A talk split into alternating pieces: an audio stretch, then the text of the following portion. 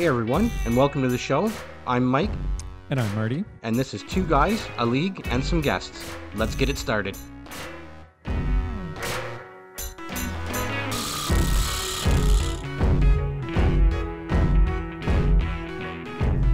I Sons of know. bitches. Criminals. Damn it. All right. Um. So yeah, other than that, I think we're ready to rock and roll. Uh, are are are we? in the We're show? we Are might we- be in the show. Do I feel something? Something's in. What? Just the tip. So. Dude, see, listen, this is the second week in a row that we got to put some of these clips in the friggin' Tugalag After Dark. We got to get a handle on fun. things here. It's just for fun. We, there's a reason why we put explicit It's- when we edit, like that, that little thing that says explicit. No kitties, no kitties. Although my son's upstairs, he's probably Nope. hearing us. Anyways, I'm a great father. Um, We're in. so Hey, listen, program brought to you by the Hockey Podcast Network and our sponsor, DraftKings. Thank you, say that, of DraftKings. course, Thank you, folks. T- THPN. Appreciate that.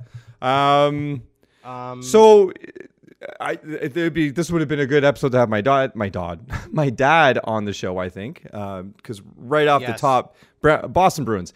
So you've got the stats. You went all here. Here's factual stuff. I went philosophical in the sense I tend to do that. And, Yes, you did. And that, that's yeah, I know. I'm not looking for justification. listen- I know it's fine. Listener loves it. And if it's not, I don't care. Put your own show on. This is my show. So I, just wanted to talk a little bit about mm, like you know the concepts of why, in my opinion, what's going on, what things that we kind of need to consider in the way of the Boston Bruins. So when a team like the Bruins do they do what they do, and it's not just for this season; it's also from from last season, the record season, setting uh setting a record for the most points in a single season, supplanting the uh, who was it again? Who did? Whose record did it used to belong? to? please stop was it? it? Just It was stop it. Edmonton. Oh no, wasn't Stop it. Edmonton. No, Montreal Christ. Canadiens. Thank you very much, Boston. I appreciate it. So, Yeah, so at- at this point now, we're looking for credit, right? Like for this season, a few names come to mind. Pastrnak, of course. Talk about him a little bit later too. Uh, who's um, Pastrnak simply has not stopped being one of the best players, one of the most dominant players in the world. Marchand, who despite after.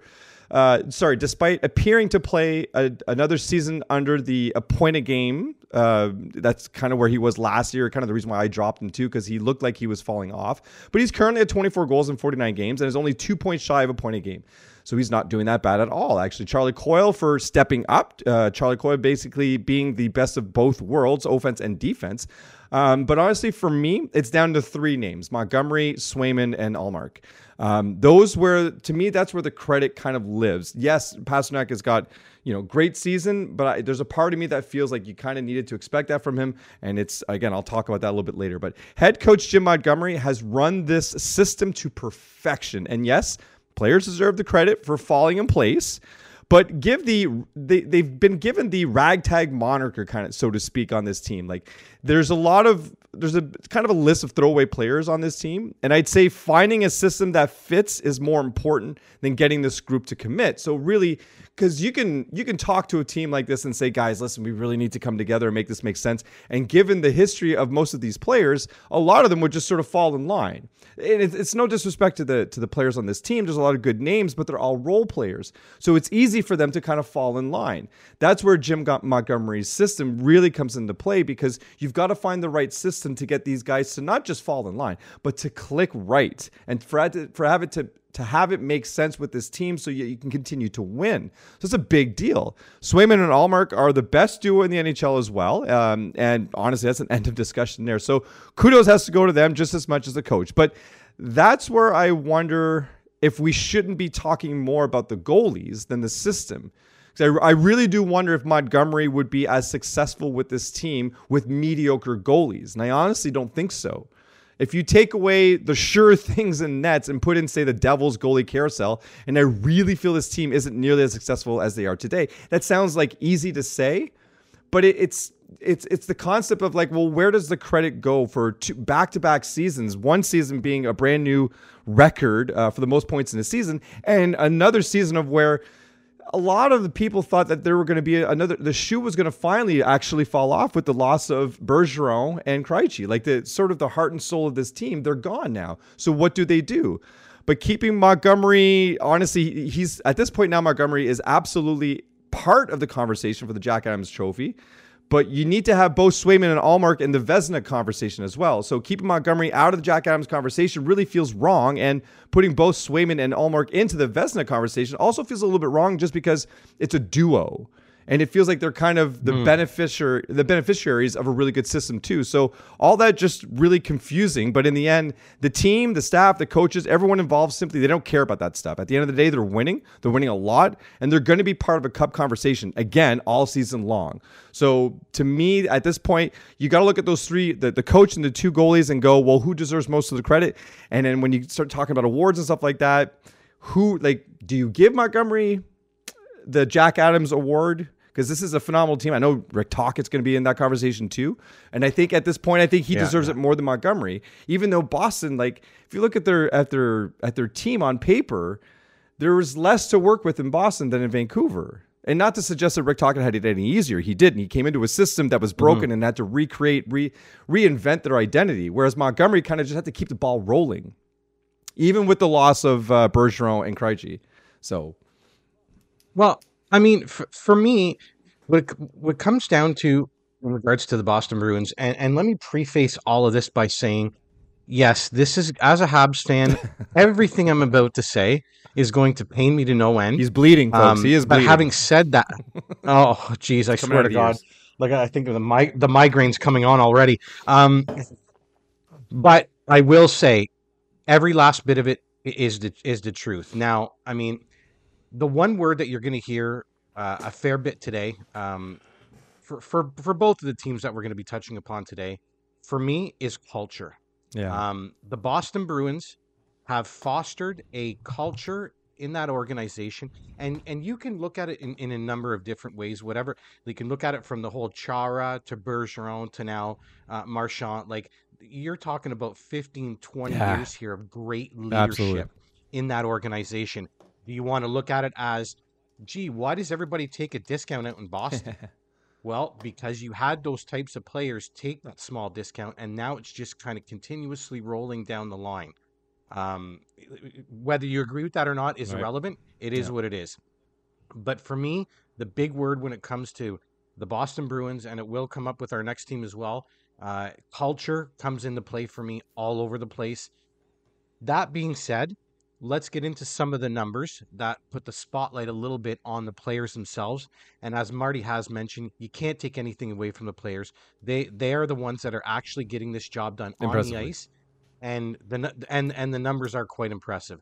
The team itself has a record of 31 wins, nine losses, nine by in overtime for 71 points on the season. They're a 724 points percentage, sitting with 173 goals for 128 against. That's a 45 plus 45 goal differential. They're first in the Atlantic. They're tied for first overall in points and in, in points percentage, but they are technically second by way of Vancouver having more regulation right. wins. Um, they're ranked fifth offensively, 3.59 goals for per games played. They're ranked fourth defensively at 2.59 goals against per games played. Power play humming along, fifth overall in the league at 26%. Uh, penalty kill is ranked top 10 at seventh, 82.8%. I mean, look, I, I, I'm I'm gonna mirror a little bit of what Marty said here in regards to some of my notes, but I mean, look, the clip that this team is on in the first half of the season is ridiculous. Like, I'm sorry, here we were talking about them all last year, historic run the whole nine yards. You lose your first and second line centerman, and, and again, going back to the culture that yeah. both of these players brought into this organization, everyone, everyone said, okay, here's slip right. number one coming up. And Marty, Marty, it just hasn't happened. Period. It has not happened. The team hasn't missed a beat without Bergeron or no. Krejci. Contributions throughout the lineup, uh, notable seasons from from Charlie Coyle. You mentioned it already. Forty nine games played, eighteen goals, twenty four assists for forty two points. Pavel Zacha, yeah. 45 uh, games played, 10 goals, 20 assists for 30 points. Listen, we're not talking about guys that are MacKinnon. Like, we're not talking about Kucherov here. We're not talking about guys that have like 80 points up in like 56 games. But what we do have is two players who have filled in admirably around what is what is now missing from that lineup. And I'm sorry, 42 points in 49 games for Charlie Coyle. Thank you very much. Very I'll take nice. that every day of the week and twice on Sundays. Pavel Zacha? Yeah. Sure. 30 points in 45 games? No problem. Especially when you've got guys that are a point a game in Marchand, in uh, oh, in Pastrnak, yeah. doing exactly what they're supposed yeah. to be doing. The other thing about this team, Marty, an unheralded defensive core. Go over that defense, and there's not a flash in there.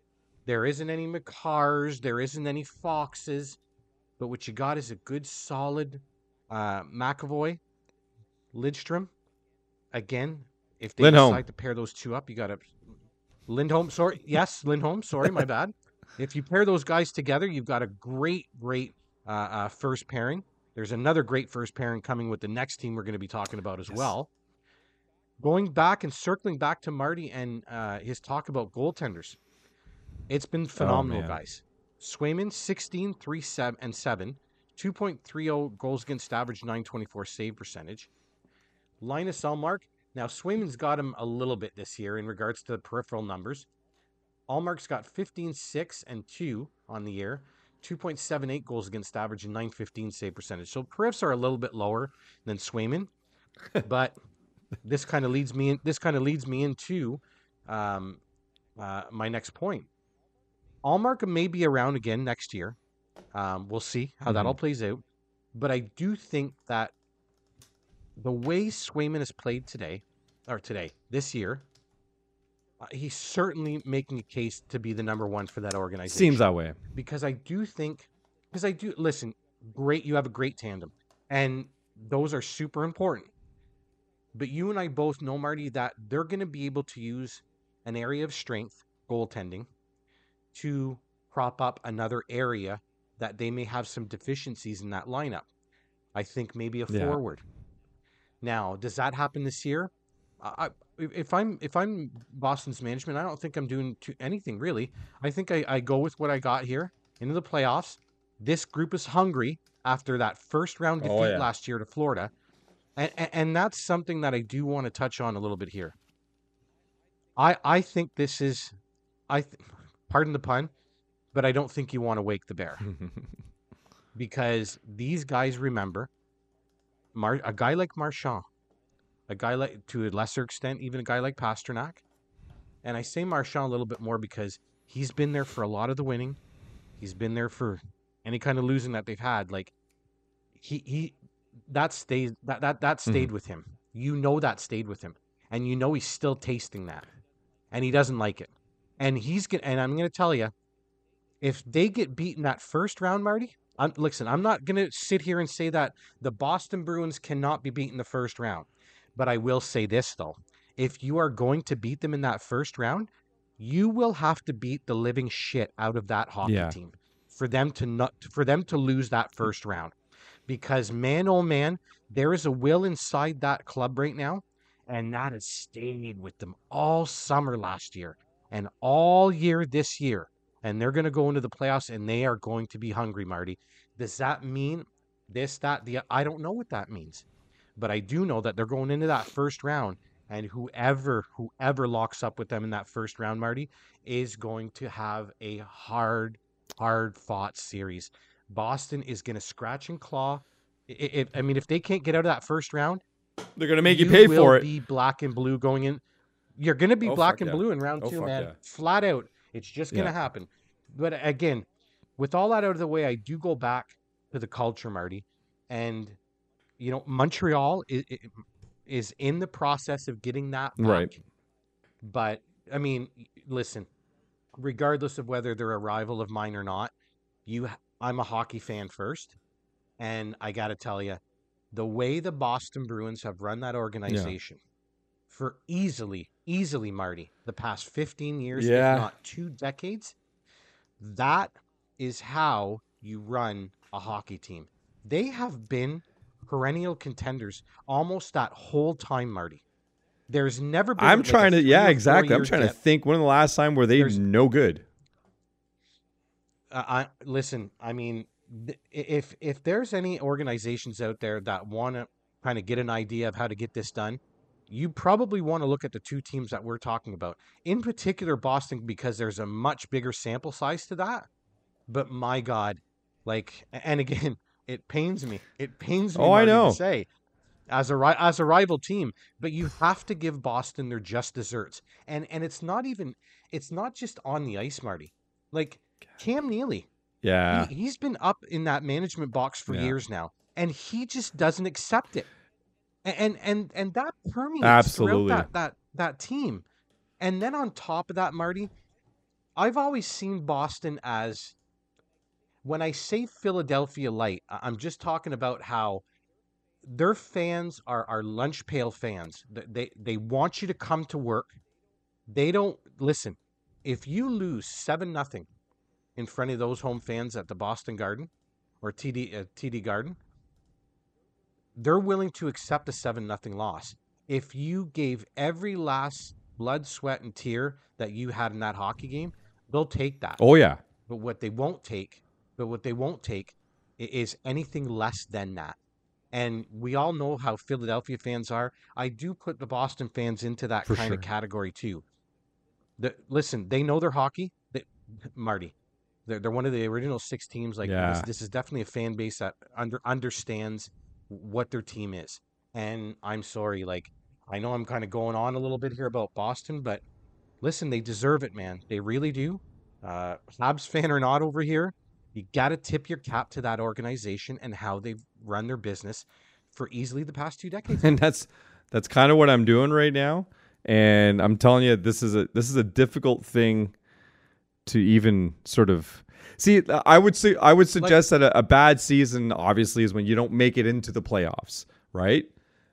And I think there was one maybe or one or two there over the past Jesus Christ, like I like I say, it must be close to twenty okay, years. Okay, so this I'm on ESPN and starting in 05, what is it 0506 yeah uh, no 0203 okay so since 0203 1 2 3 4 four seasons they didn't make the playoffs since 2002 like, 2003 like that's 20 years come on that that's consistent that's absurd consistent like playoff hockey it, it's it absurd is, man. like that it, it, it if it's not the standard it's one of so, the culture I mean, that like, comes with Boston, when you put on that jersey, yeah. you know your your your expectations are man. to win at all costs. Yep. You put your you put blood on that ice when you put on that jersey, and that's what you're fighting for. Pretty oh, absolutely. And you got to respect that. Pretty much. I'm absolutely, and and it goes. It's right from management absolutely. down. Uh, you know, Sweeney and and uh, Cam Neely. And again, both of them are uh, yeah. ex Bruins, right? So they've been there. But that, but that's that's the thing. Like you're bringing in the proper people too. Listen, I'm not saying that any team has to have management members that are ex players of that. No, that, that's not what I'm saying. But what I am saying is Cam Neely, 100 and and and 15% totally respected in that in that organization, totally respected by that yeah. fan base they, just know what they're gonna get. But listen, him, and they know what they're gonna get. And I think what's great about this, and this is a really good point, you got to look at it this way. So Cam Neely, he actually started off in Vancouver, which is ironic, um, and then came yeah, over to Boston. And then it, a shortened career, unfortunately. It was just a really unfortunate thing because man, was he he was Eric Lindros before everyone even even knew about Eric Lindros. He was amazing. Yeah. The the mitts on this guy, and he didn't back down from anything.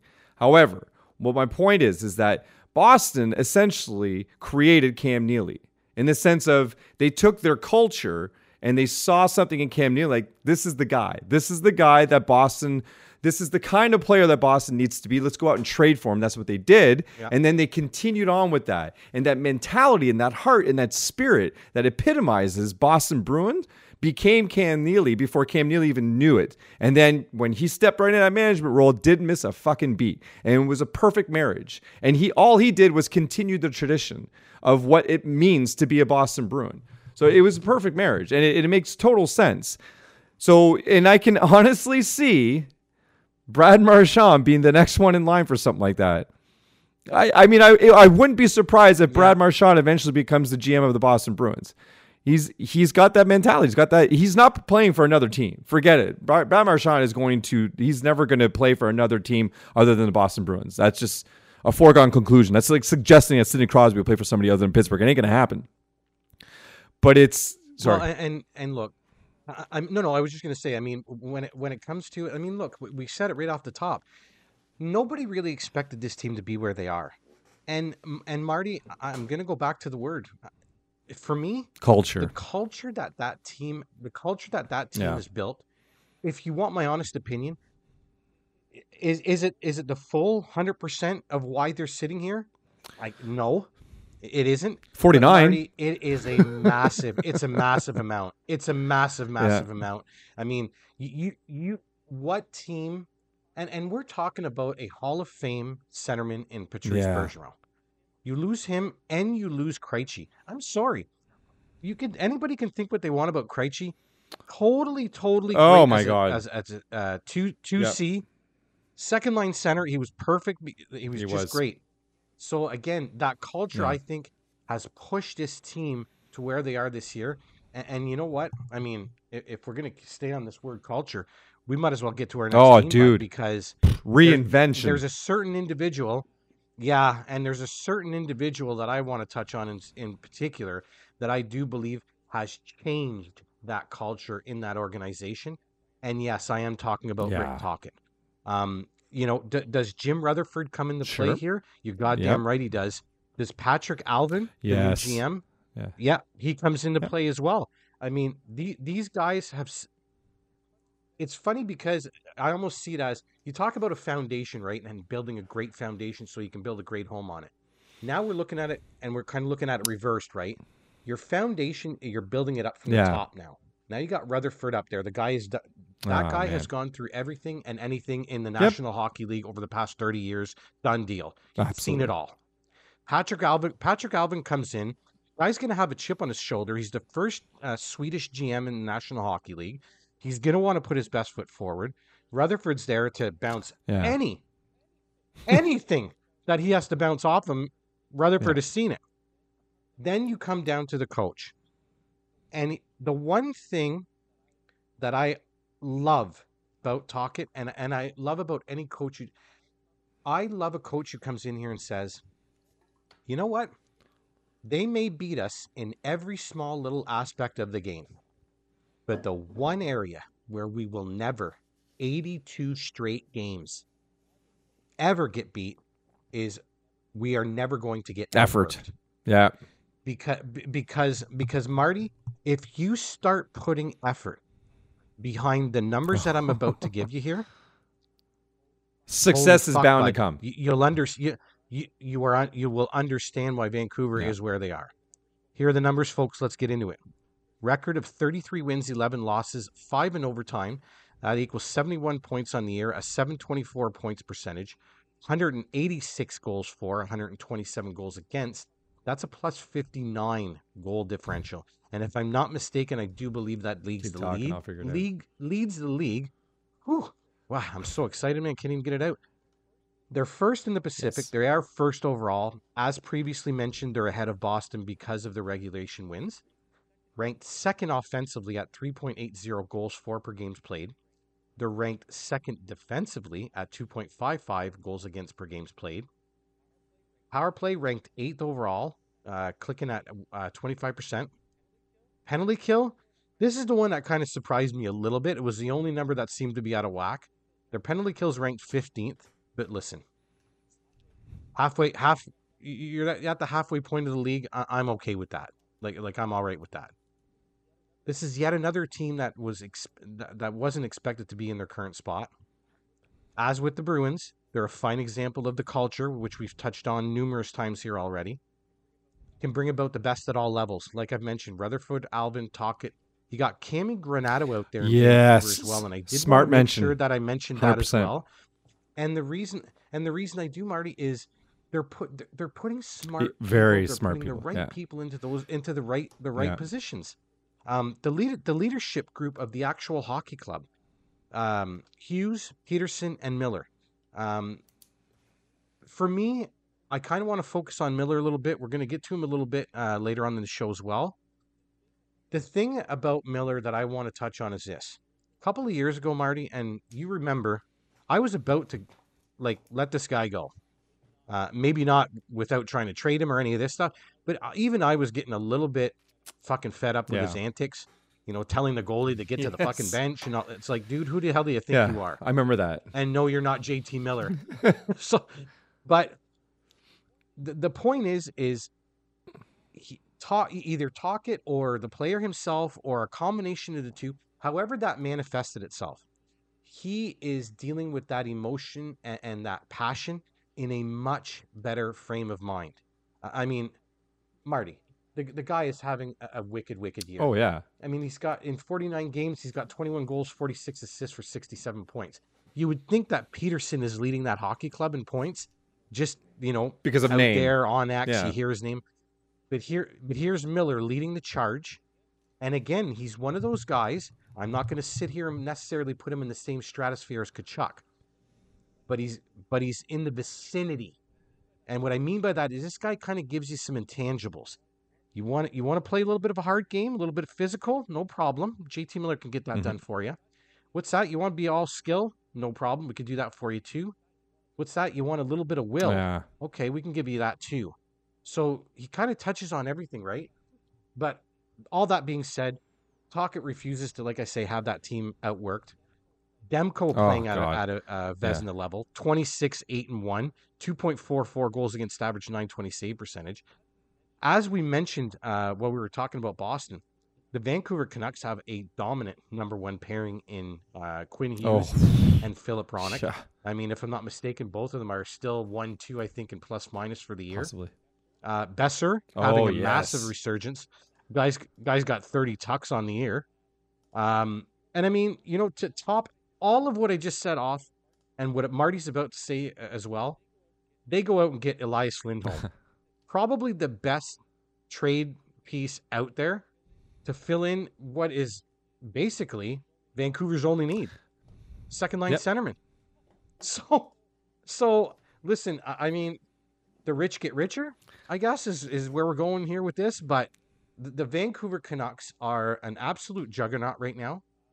Um, again, I I, I go back to Tocchet and this team not being outworked. Marty, I I think if the, listen again, I'm not going to sit there and say that the Vancouver Canucks cannot be beat in a seven game series by a hot goaltender or whatever Sure. the case is. But if but if you get out of the first round against the Vancouver Canucks, you're getting the same goddamn treatment that the Boston Bruins gave you out east, and they are gonna ble- beat the living shit out of you back Yeah. black and blue. Like this is too solid of a team for me to think that they would lose in the first round. No guarantees from this guy because know guarantees have gotten me Yeah. before. But I'll tell you, both of these squads, Marty, like Some I- impressive stuff for sure. like to some very impressive stuff and to the teams that play these guys in the first round of the playoffs fuck have at it good luck um see Yeah. you next year Like, Honestly, yeah. you know what what what like it it is going to be tough these are some very very deep teams and yes i know that boston maybe isn't as deep as they were I don't think that matters. ago or even last year marty I, it I doesn't don't at all. the, The culture's too their- good. Their play, th- their exactly their and their play on the ice is just. I mean, It, like it's, uh, the only thing I can hit on with the Vancouver Canucks is that you have the 15th ranked power play. Other than that, Jesus Christ, they have the eighth ranked uh, power play. They have the uh, like um, second defensively and second offense. yeah, like just I mean, I don't. What more do you want from this team here? Like I mean, they're they're, about as as good as you could get here. Um, I'm happy sure, maybe you can add another. You can add another defenseman, maybe. But and that, all you're gonna and like you said too like if you start adding all you're doing is the rich get richer and that's uh, like you don't need to add if you didn't do anything between now and the trade deadline you'd be fine um, there's nothing there and i'm really happy you brought up cam Granato because quite frankly that's something i forgot about and i do want to mention the importance of their coaching staff the changes in their coaching staff that they've done and specifically with Oh, her Marty, yeah. is a big reason why this team has found the kind of consistency, not just success. Any coach can come in and bring in success because usually you'll see breath of fresh air into a team. It generally spells out a few W's right out of the gates. Or if it's really not a good fit, it won't, and then you're you're aware of it pretty quickly, and then you make another coaching change. But what I'm getting is uh, somebody like Cami Granato face adversity, like being a phenomenally great hockey player, um, her in her own right in her career. But let's face it, and this is not a shot at all. But let's face it, being a woman in hockey, you're going to face a lot of adversity. You're going to face some naysayers. You're going to face some people, or even just moments where you're trying to push women's hockey through and you get like these fucking misogynistic men coming up and saying, What are you doing? You're never going to be this, that, or the other. Yep. She has faced all of that head on.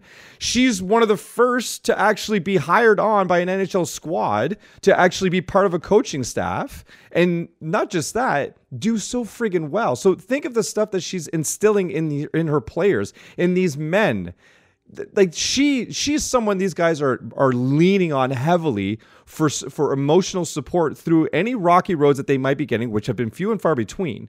She is giving them the kind of mental toughness that I don't know that you can necessarily get from anybody else be it a man or another woman. It's I'm speaking specifically to this person Cammi Granato it hugely successful comes from a great hockey family mind.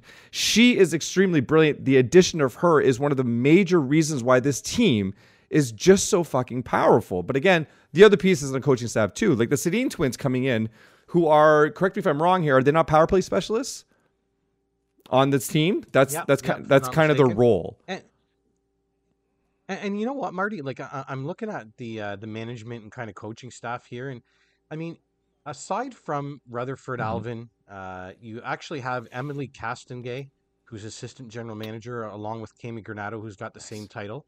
Um, Dale Tallon's out there too as a oh, no way. advisor oh, of hockey operations.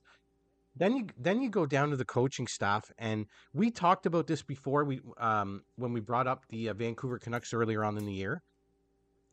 Rick Tocchet, Adam oh, Foote, yes. Mike Yeo, Sergey Gonchar. Oh, yeah. Like you know, again, like you mentioned, the Sedin twins in player oh, development. Player development. Okay.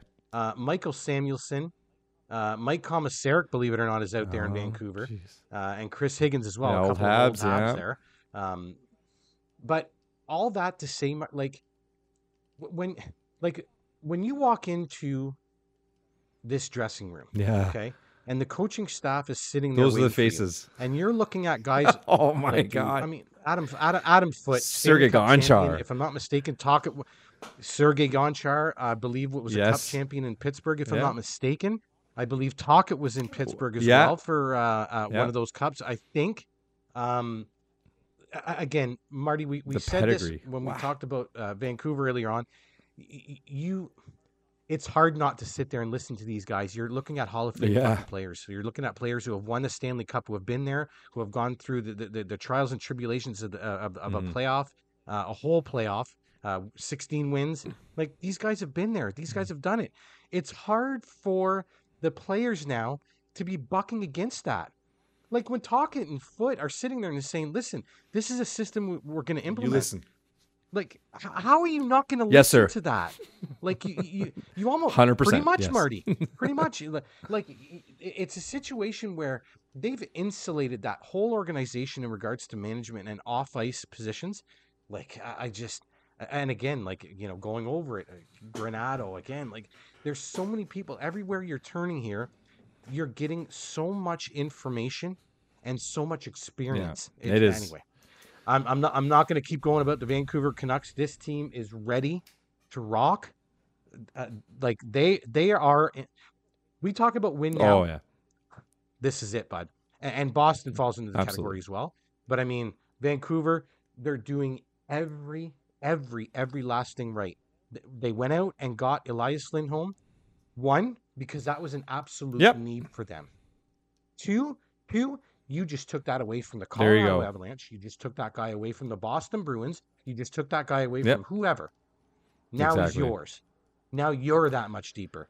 And Marty, the decisions can be kicked down sure. the road. Yeah. What's that? Sign him, don't sign him. Who Doesn't matter. We're fuck? winning now. Go through yeah. the playoff. Let's see yeah. what happens. We'll talk about yeah. this later.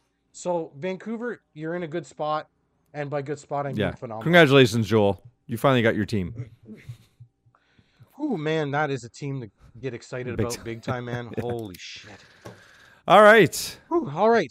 We're gonna we're gonna get into check my fanny, but I think we got to take a break here. We've yes. really kind of Spill, spilled a lot of ink here, so we will uh, take a few moments and take a commercial break and hear a word from our sponsor, DraftKings. Looking for a super offer for Super Bowl 58?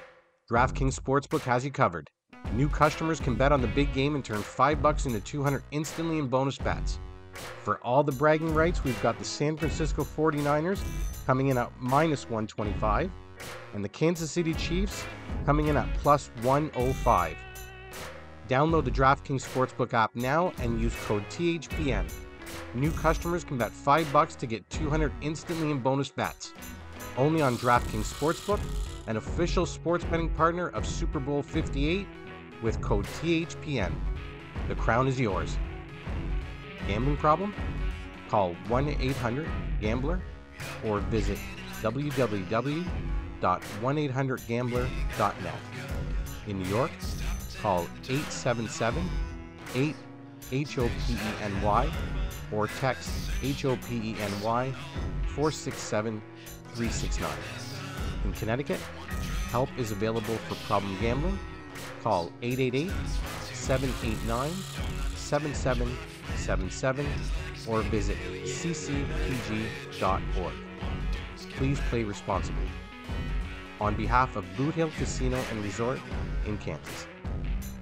21 plus, age varies by jurisdiction. Void in Ontario. Bonus bets expire 168 hours after issuance. See dkng.com slash football for eligibility and deposit restrictions, terms, and responsible gaming resources. Uh, and and you know, I know we're using the word culture a lot today, but man, oh man, like it it's just, means it, something. It's it really makes a does. difference. Well, it, it and it's so funny because, and I, I, wish I would have mentioned something in the show. Like I'll we'll let it go now, but you've got two teams where culture is a very very big word for Mhm. both of them, but it's in two different ways. Yeah, Vancouver's Vancouver is really starting to build that culture. They're Yeah. building it. They're, they're they're they're putting the bricks together right now. Boston is where they are today, right now, Be- and with the losses Mhm. that they've dealt with because of the culture that has been instilled in that Yeah. organization. For the Boston, they're two decades. absorbing. So it's kind of Vancouver, they're creating. And you're right. That's different. Yeah, it, like it's it's so funny that way how the words are fit perfectly for both but in different ways. but Yeah, not in the same point. way. But in not in the same. you may way wanna put this in the show so, I don't know, man.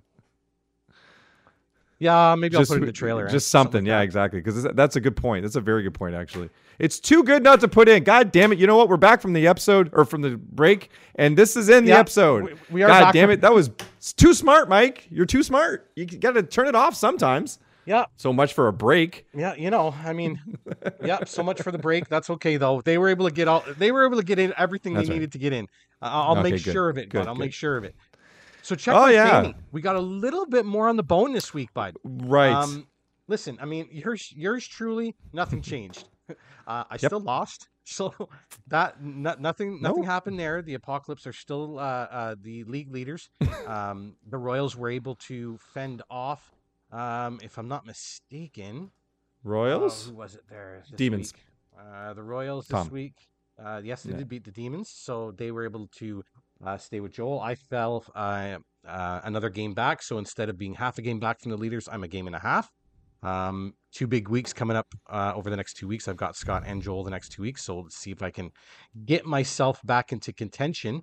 But that being said, um, the Pawn Hogs uh, are having a rough Yeah. go here. Uh, suffered their fifth consecutive defeat, uh, and they are now below 500 on the Mhm. season. Uh, they took a loss to the Bucks. Uh, the Cougars defeated the Brigands. Uh, while the, again, uh, the yeah, yeah, it happened. It happened, man. And again, like we mentioned, the Demons did fall to the surging Royals. Uh, I think I want I want to say I think Scott's on a winning streak. I'm not 100, percent but I do believe he is. Either way, that that being said, there was a trade that we. oh, yes, he is. Five game winning streak. He is very much on a winning streak. Yeah. There he is, five gamer. Um, big trade this week. Uh, the Demons continue to accrue draft capital and acquire the Bucks' third round entry draft pick in next year's uh, draft, uh, 24-25. And the Bucks receive All-Star Brock Boeser and his 30 Nice. goals uh, on the season. So little move by uh, by your dad, and let's see how that all works out. I'm kind of glad that that player didn't go to any Right, yeah. teams, so that's good. Um, happy about that. Got Oh. no problem there. So all that being said, current standings uh, are as follows: Apocalypse twelve and four, Royals twelve and four. Uh, the Apocalypse hold the lead because of point four. Dragons sit at 10 5 and 1. The Pawn Hogs are now one game under 500 at 7 8 and 1. Cougars at 7 and 9. The Bucks and Demons both at 5 10 and 1, uh, with the Bucks holding the lead there uh, through points 4 as well. And the Brigands bringing up the rear at 3 Yo! 11 and 2. The rebuild is First on. round pick, baby. Uh, so there you go. First overall. Oh, bud, right now. Um, you feeling Macklin Celebrini, are you? I I don't even know who that player is. I have no idea what you're talking about.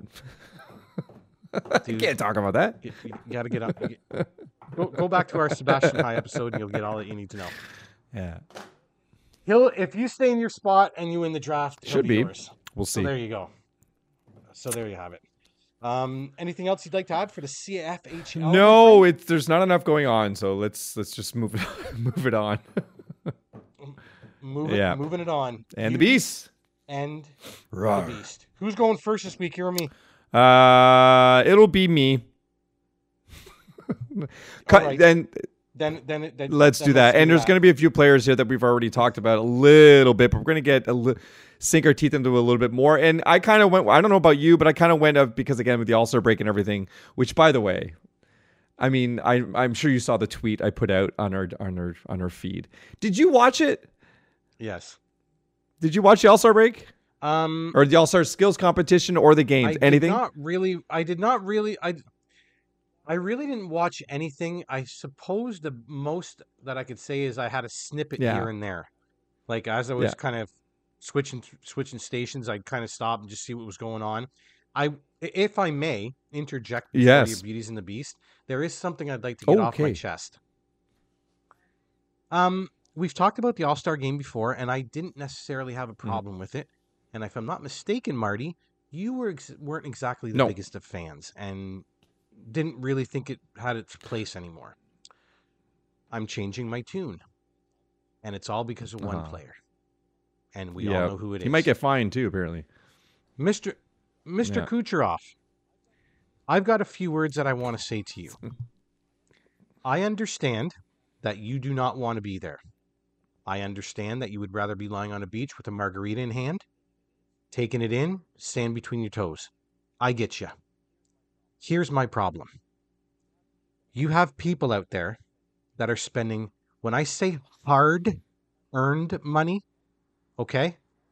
Marty, we know you and I both have, a, a thumb on the pulse of what's going on in regards to families, uh, uh, the money out there. A lot of people spent hard earned money to go to that rink in Toronto and watch these players. More importantly, you know in that crowd that there were several hundred of those small kids that were going there to see their favorite player, Nikita Yeah, oh yeah. Kucherov. Nikita, here's what I got to say to you. If you're going to come to the All Star game and give a performance, sorry, let me rephrase that, and give a pitiful performance like you did during that skills competition, I don't give a rat's fuck. If you are playing to the crowd, playing to the villain, or whatever the fuck Mhm. you're doing. But there are kids that showed up to that game or to that skills competition to watch their favorite player who was you. The least you could have given was a fuck. and you didn't give any. Okay? I'm I'm sorry. This is a rant. Full on. I had a really big fucking 100%. problem with that. Sorry for all the F bombs, folks, but I tell you right now, that That's right there to me hurt Marty I couldn't have said it better. Absolute garbage. Like, listen, uh, right, I watched Elias Pettersson, one of the great, great players in our league today, and he at least Yeah. gave a shit. okay? McDavid. You McDavid gave a shit. that- Best player in the world. Literally doesn't have to do anything. I just, I have such a hard time hmm. with that. I'm off. I'm off the All Star game. I'm done. I'm so done with that thing.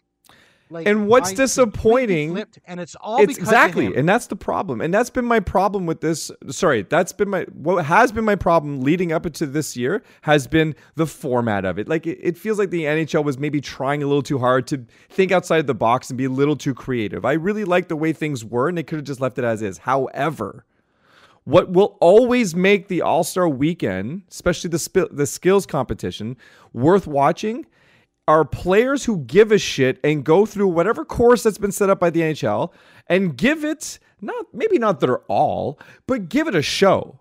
Give us something to look at. You know what? You know what, Marty? Give me 75%, okay? Like I'm not I'm not even asking for 100% out of Nikita no. Kucherov. You can give me 75 He gave 10, maybe. Okay? But you know what you gave me? You know what you gave Dude, he gave me fuck all. It was like pathetic. I'm sorry. I'm going, and that's I'm what sucks. Bare bones, but it was it, it when was pathetic. when you really when you pathetic. get players showing up and doing that kind of crap, that's what ruins it completely. Like again, I wasn't into the All Star Game weekend or whatever, but at least what I would usually do is I would actually watch the highlights from the skills competition. I saw that was the first and only clip that I saw was Kucherov, and right away, like I like I put on on Twitter, I laughed and I was like, this is why I don't watch this bullshit. And I have yet to see any of it. All I, I think the only other thing I saw was uh, that McDavid was apparently really fast. Shocking. like he won the fastest, yeah, the, the fastest skater yeah. competition. Well, of course, from the sounds of things, I probably could have been the fastest skater because it doesn't sound like anybody else gave a shit. So that's what bothers me. But I know McDavid well, does. McDavid puts on his show. A guy who literally doesn't have to prove anything to anybody, but he knows the fans are what's most important, especially those kids. You're building generations. That's what you're doing. So fucking man up. And and, and you know, and you know what, Marty? I had a, a small chat with a coworker just today about this. And you know, he came up with a pretty good solution. Now, I retorted and said that, that I agree with him, but the only problem would be the NHLPA.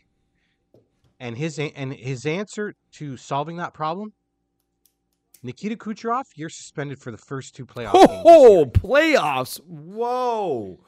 Wow! Now, now, now, I, I agreed with him. I agreed with him wholeheartedly but I, uh, but again, I, yeah. Like I said, I told him, I said, I have five letters for you that I gotta, that I gotta spit out to you. Yeah. NHLPA. Yeah. And of course, they'll never let it happen. And, but they and are talking about fine. suspending him. Not uh, sorry, not suspending him. I think fining him for what he did. But, but only, like, I mean, and the only problem that I and, and I know I speak for both of us, Marty, and I'll leave it at this after. I speak for both of us in regards to that. You and I both know they could fucking fine him a million dollars, yeah. and that's a drop in the bucket from from from his career earnings. So he doesn't oh give a damn.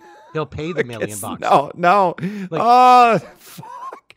You want to have a listen? Hold on. Is this? Am I reading something old? I God, I hope I'm not reading something old because I'm. I just looked it up. Nikita Kucherov to be fined. So what? Uh, oh no. Okay. So this was in 2019. Thank God. Okay. Um, so there is supposed to face significant uh, supplemental punishment for his antics at the All Star game. So the, the, it's still not out yet what they're going to do, but they're going to do something. But the one I just I just read off the top, like uh, Tampa Bay Nikita Kucherov has been fined five thousand dollars, the maximum allowed under the CBA. I'm like, oh my god, that would a fucking joke. But it was for something else. It had nothing to do with that. So anyway, so we'll wait yeah. and see. It is coming. I think I don't think a fine would do it. I think I agree. I think yeah, I I, I don't think playoffs is the right way.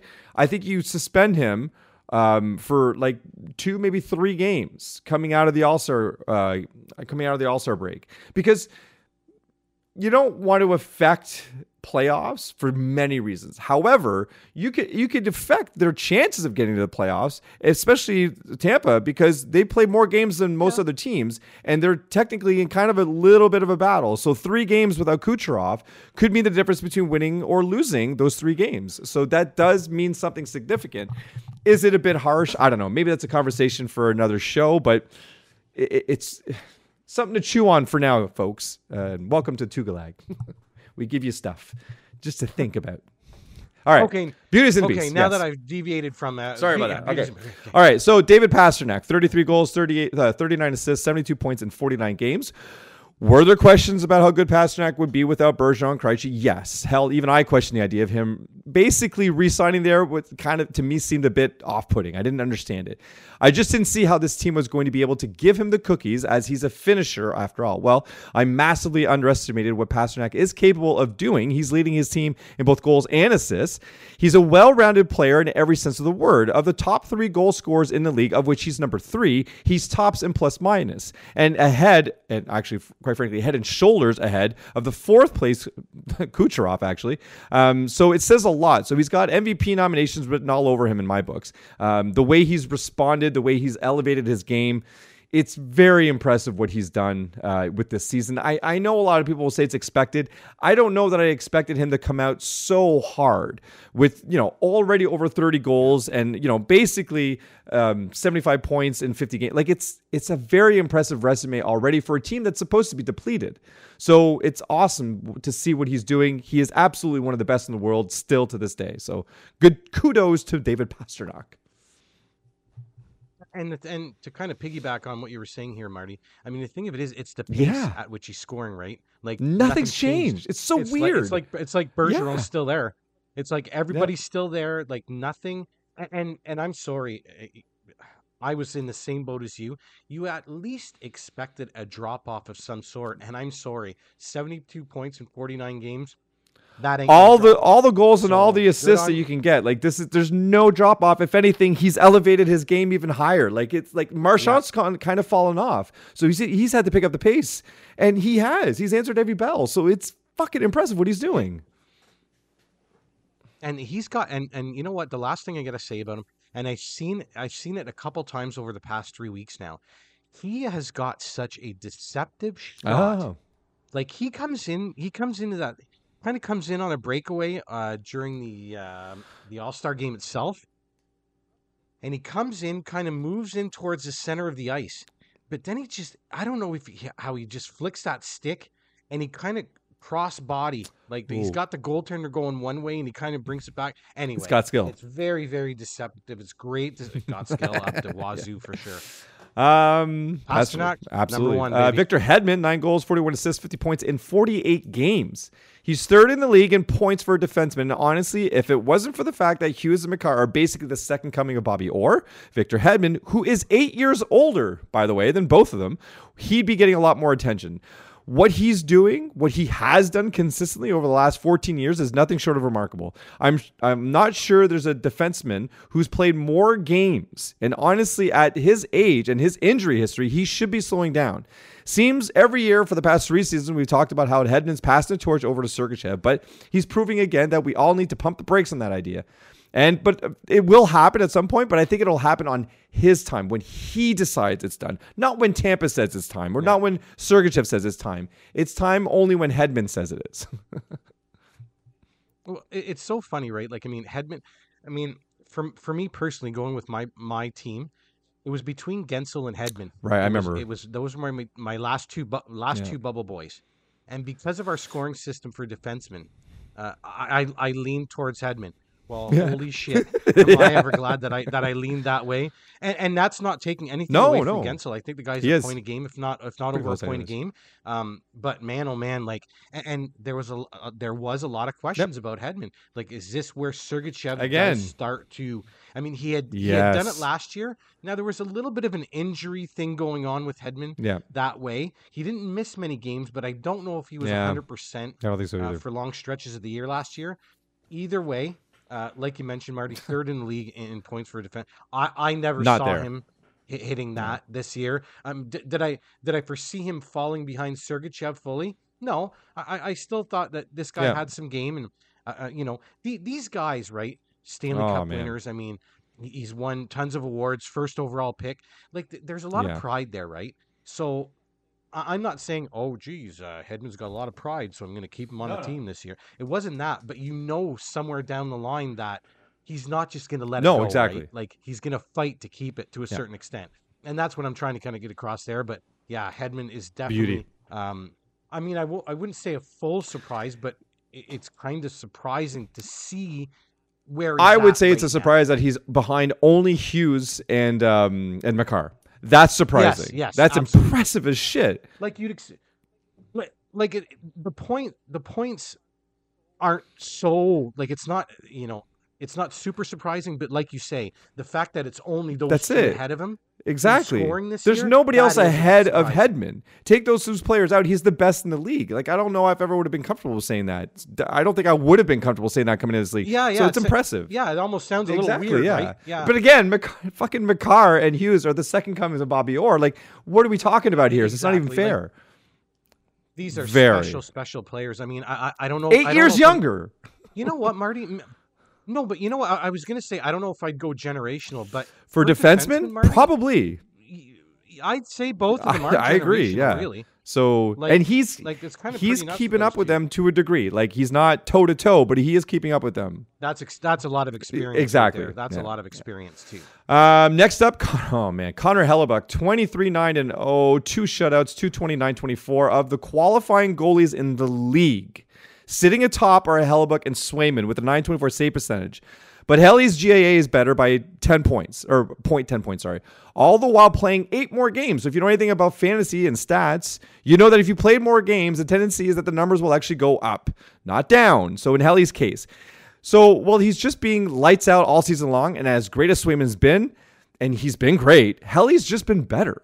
And I, I'm not comfortable. While I love the system in Boston, and I know Swayman is not just a beneficiary of the of the system, a lot can be said about Winnipeg too. Great system, but I'm not comfortable in saying that it's just because of the system. I'm looking at two top top goalies in the league right now in Swayman and Hellebuyck, and I honestly feel that Hellebuyck is the better goalie to a degree. You were, but now we're grasping at straws here. But I would say Hellebuyck just because he's played the more games and he's done it more consistently, and he's on a team that's the system isn't as great in Boston, but Winnipeg's got maybe a little bit more flash in the pan, so to speak. But I would give a nod to Hellebuyck in this season. It's kind of weird to say. Like, I, I think I I would say that the Winnipeg Jets, player for player, Yeah, player for player, first line, second, third, fourth, defense, top six. Uh, I think Winnipeg is slightly, slightly deeper. I would say so too. Um, you, you, you know, they, they go out and get Monahan uh, from Montreal. too. Yeah. Thanks for Yeah. Thank, thank you very much for two first round picks Not there, bad. by the way, Sean. Really, really appreciate it. Thank you. Um, but yeah, he's going to fill in, uh, uh, you know, second line center, arguably, if you will. Maybe they have some different plans there. Um, but I, I, again, this is this is one of those teams where I just I feel if you get the Winnipeg Jets, be a little concerned. round, man, like you're just gonna get the living, you're gonna get the crap beat out of you, man. probably. Like it's it's gonna if, And good again- luck beating Helly. Again, if you get out of Once you first- like, you may get through them, but good luck beating Hell. and and and you know what? Now that they've got Brossoit out there Yeah. too, like Oh, don't yeah. get me wrong. Yes, that's a bit of a drop off. That's a drop off. Yes, but that's He's not, proven himself in moments too, though. It's a drop off, but I'm not. I'm not directing. Yeah, I- exactly. I'm not directing any arrows at Brossoit. He has Yes. played very, very Yeah. well this year. Done it before too. And all the experience that he got eh, during the Yeah. yeah, all the experience he got in the cup run. Because don't forget, his name's on. yeah, the cup. exactly. He is Absolutely, on yeah. the cup. Like he he was he was there. He maybe wasn't the biggest of pieces. It was more Adin Hill than anything Yeah. else. But he He had, he was yeah, he he was serviceable. He, he's he went. he, he took the, he took he took that journey Yes. with that team. So he's bringing that to Winnipeg, and they're going to be able to pull from Yeah. that. So all good stuff going on for Winnipeg, and Hellebuyck is probably one of the biggest reasons why. Uh, and my beast for the for tonight, Thomas Chabot, two goals, thirteen assists, fifteen points in twenty five games for a guy who at one point created such a buzz with his fans. They all figured, you know, he was their post Karlsson answer. Well, he's really found a way to go from that to trade me right fucking now. the only problem. There it is, yeah. shot. love it. Slap shot. Beauty. Uh, the only problem is his poor play has really made that, that trade extremely difficult. There's a lot going wrong for Ottawa, it seems, these days. And to me, the chatter that emerged out of Twitter that Ottawa needed to trade away Chychrun is a direct result of the fans wanting to, to get better, but knowing full well they're not going to get squat for Chabot. So, quite frankly, that chatter is a, is a result of Thomas Chabot's poor play. So, I blame him for that too. And at this point now, there's nothing they can do with Chabot. And next year he's got a um, uh, moderate, uh, modified no no trade, no movement clause or whatever it's called. Um, so it's going to be a little bit harder there too. And I think he's got three years left. So this is going to be very difficult for Ottawa. But I do think they need to move past Chabot. And I swear to God, if they trade Chychrun, I mean that's just the dumbest thing I've ever heard. And that really bothered me on Twitter. But regardless, Thomas Chabot, you're a big beast because honestly, you've been a beast for the last couple of years, in my opinion, in Ottawa. You really just you had you came out with so much hope and, and, and hype, and it kind of fizzled out every year since then. Well, I'm going to tell you, I hope that, uh, listen, things have not gone Ottawa's way in what feels like three years. Like since we started this podcast, bit. it just feels like Ottawa's like, it, they just can't get yeah. a grip on it, right? and Marty, I echo your sentiments 100% when it comes to Thomas Chabot he has to be the one that's traded out yeah. of those three defensemen, and those three being um, oh, Sanderson, yeah. Chychrun, and Chabot. You've got Chychrun at four point six next year. Uh, Sanderson is going to start his eight million dollar deal. His eight times eight, basically, it's actually eight point oh five. Um, next year, he's going to start that. Ottawa, uh, listen, I don't know how you're going to be able yeah. to do it. Uh, hopefully, Chabot can turn around his game and can get some yeah. value for you. But I really hope they don't make the wrong decision here, Marty. And, and they would and lose sorry, fans. I don't give a shit what you got. If they do. went, if they kept Chabot and they uh, got rid of Chychrun, they would lose fans. Yeah, yeah, yeah. They really will. And, and I find all of this trade talk about yeah. Chychrun this year, I, I find, I, I just find it, it ridiculous. I, I, really do. Um, you know, I, I hope somebody in that organization you know, puts their foot down and kind of says, okay, like yeah. enough's enough here. Chabot, you're out of here with your eight million bucks.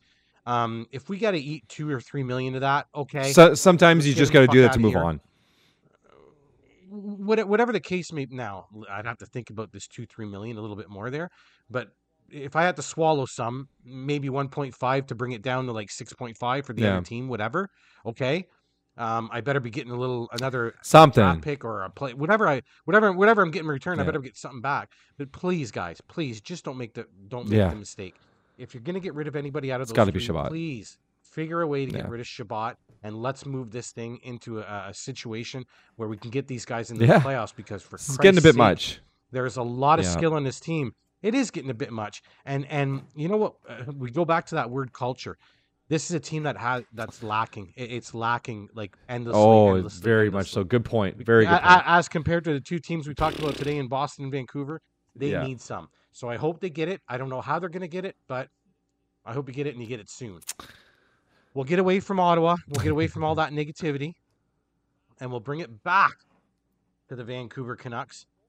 And I'm going back to JT Miller. Like, listen, uh, it was the first guy that I had written down for my uh, beauties this week and the the big part of it had to do, Marty, with going back a few years, about two and a half years ago, maybe about two years ago. I remember you and I having a conversation, and it was to the tune of me saying like, "I'm getting sick and tired of this guy yeah. and his antics. Like, I just want him to fucking play hockey and score me 99 points in a freaking fantasy league." Like that, that's what I want you to do, JT. I, stop with the bullshit. Stop by telling your goaltender to go to the bench on a friggin' delayed penalty and all this other garbage. It. Stop it.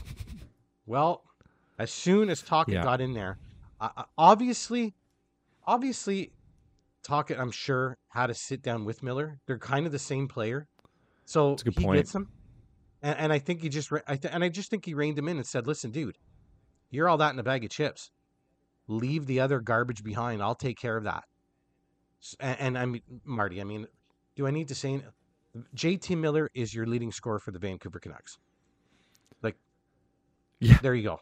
I mean, he's got 14 he's got 14 points in his last 10 games, 7 in his last 5. In my personal opinion, he's the heart and soul of that Canucks roster. I'm not saying that other pieces aren't important. Sure. And as the captain and so on, but I think your heartbeat is Miller. Uh, remarkably consistent. Yeah. Marty, he has 366 points in his last 332 games. Wow. Like 1.10 points per game. He is very ridiculously nice. consistent. I did not know that. Hasn't as a centerman, he hasn't dipped lower than 53% in the faceoff Holy dot crap. six of the last seven years. Manage, like I mentioned, he's managing his emotion in a much more constructive way as opposed to a few years ago. Guy's thriving, thriving under Tocchet. And I'm sorry, as far as I'm concerned, this year, th- this stretch that we see here, the 76 points and like 49, this is the best hockey of his career. Yeah. This is the best hockey of his career. He may not hit his 99 point total from Yeah. a few years ago, but I, I'm sorry, JT Miller as a whole is playing the best hockey of his career. I mean, the guy's got 49, uh, 49 games played, 21 goals, 46 assists, 67 points, plus 21 in 1944 time on ice. And Tocchet's brought his ice time down under 20 minutes. Really?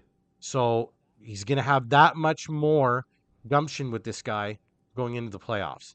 So, JT Miller, Deserving. you are my first beauty this week. This week, and I'm gonna have a bit of a theme here. It's guys that you kind of didn't expect to be where they are. JT Miller, yes, but from a few years ago, we were like, hmm, Yeah. where's this going? The other, my second one this week is Mark Stone. Um, 50, 50 games played, 15 goals, 34 assists for 49 points. Guy's point a game. He's a plus one. Dude's playing 1937 a night. Uh, last time we checked in with Mark Stone, he was having back surgery upon back surgery. Comes back for the playoffs, has a wicked playoff. Like this guy was down and out, Oh, bud, yeah. and, and I'm sorry, like the numbers are there. Ten points in his last ten, three in his last five. This is another guy who's the heart and soul of his of his lineup. Big time. Uh, from the start of last year's playoffs up to this point right, that we're at Yeah. right now is absolutely remarkable with all of the back issues he's had the past few years. Like, the guy's point a game. Like What more do you want I want? stayed away from him at the Yes, draft table too. Because of because Yeah. of the injuries. And this guy is a point a game player. Like that's all that needs to be said. I mean, he's got Vegas poised and in position to do damage once again. He's an absolute matchup nightmare because of his Yeah. two-way acumen. The guy can absolutely stifle you and then go back down the ice and bury one. Like just so he's he's hard to match up against. And lastly, he's another one of those guys that gives you the Yeah. intangibles, right? Now, where Stone maybe not is not going to give you the physical intangible. What he's giving you is that mm-hmm. defensive acumen. Like takeaways, like all these little things, right, that become so much more amplified in the playoffs. Like this guy is perfect, perfect at it. And I mean, look, he's, he's insulated in, in that, in that lineup. It's not like he's the guy, and it all goes through Mark's. Like there's several right. guys in that lineup that it goes through. So anyway, Mark Stone, tip of the cap to you, my friend. You are my second beauty for the week. Number three, another problem child from a few years ago. Jordan Yeah, Binnington. This is a surprise. 17 Yeah. wins, 13 losses, two in overtime. Peripheral numbers, Marty. Listen, I'm going to say it right out. Yeah. They're not great. 2.92 GAA, 908 save percentage with two shutouts. He's managed to reel himself back in and not have his contract look like an albatross.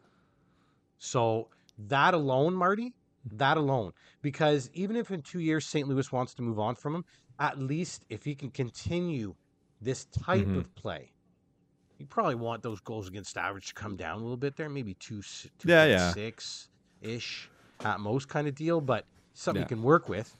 I mean, listen, you can't take anything away from the guy. He's battled al- uh, along with the Blues, and they've kept themselves in a dogfight for the second wild card in the West. Do they tail off at the at the second part of the year? Is Armstrong looking to kind of continue with a little bit of a retool? Who knows how this all plays out in the second half? But they are where they are. I mean, Binnington himself in his last seven games is four two and one, with a 2.43 goals against average and a 920 save percentage, which includes a shutout.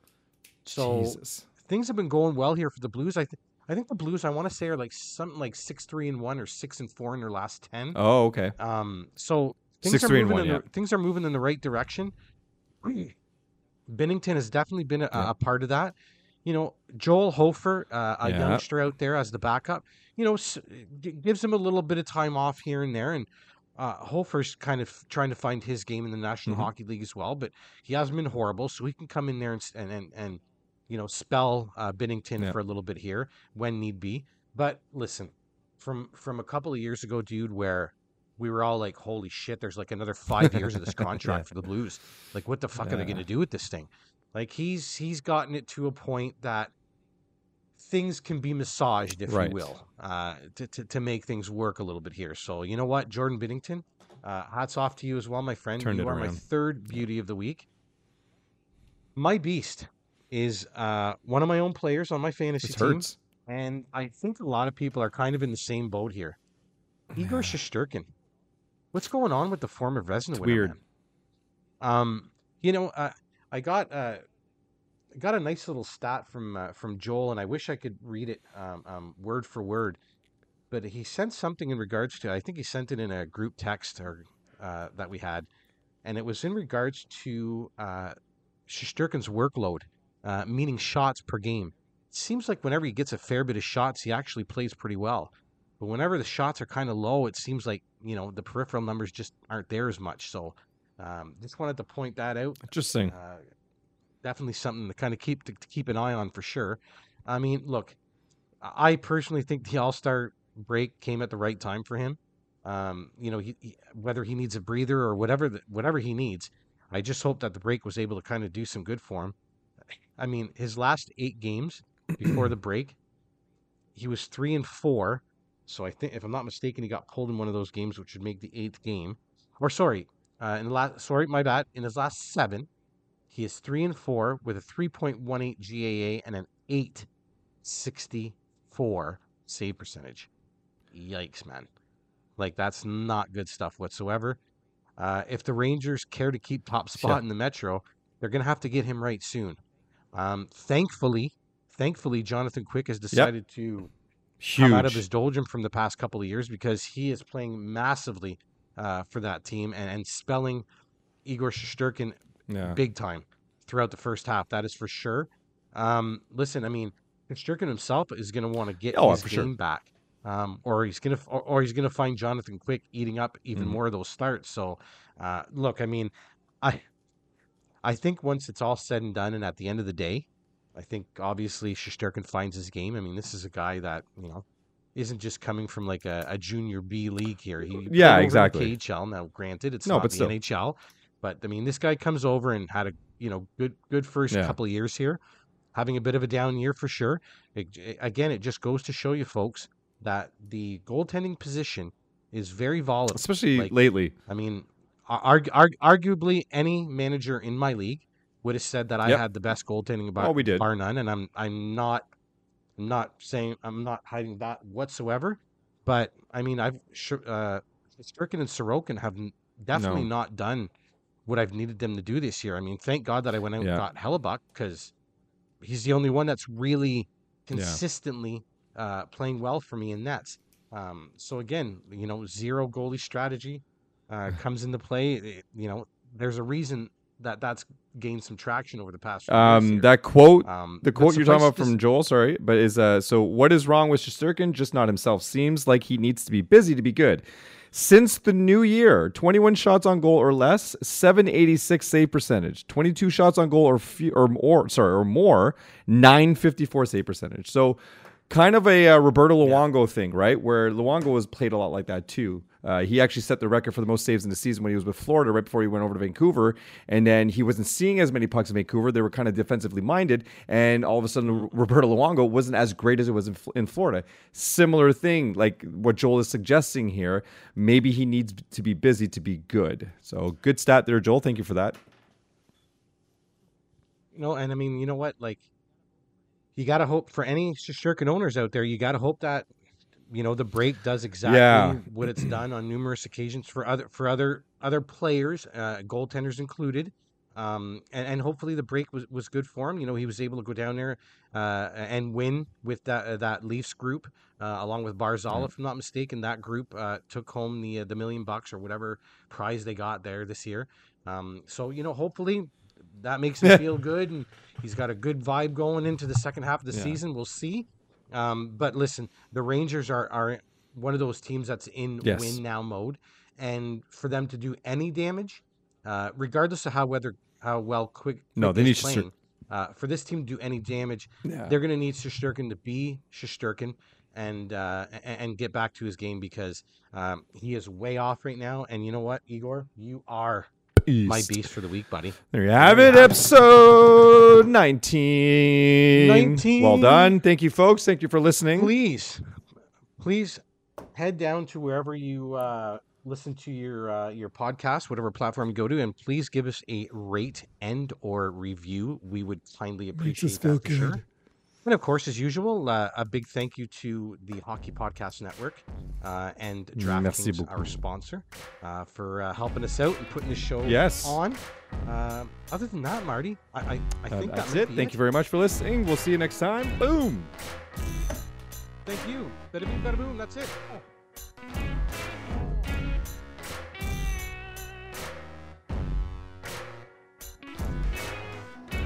Thanks to everyone out there for listening.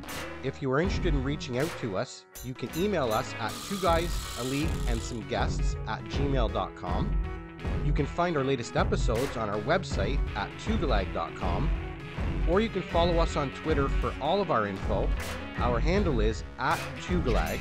That's the number two, followed by G A L A G. Thanks for listening, and until next time.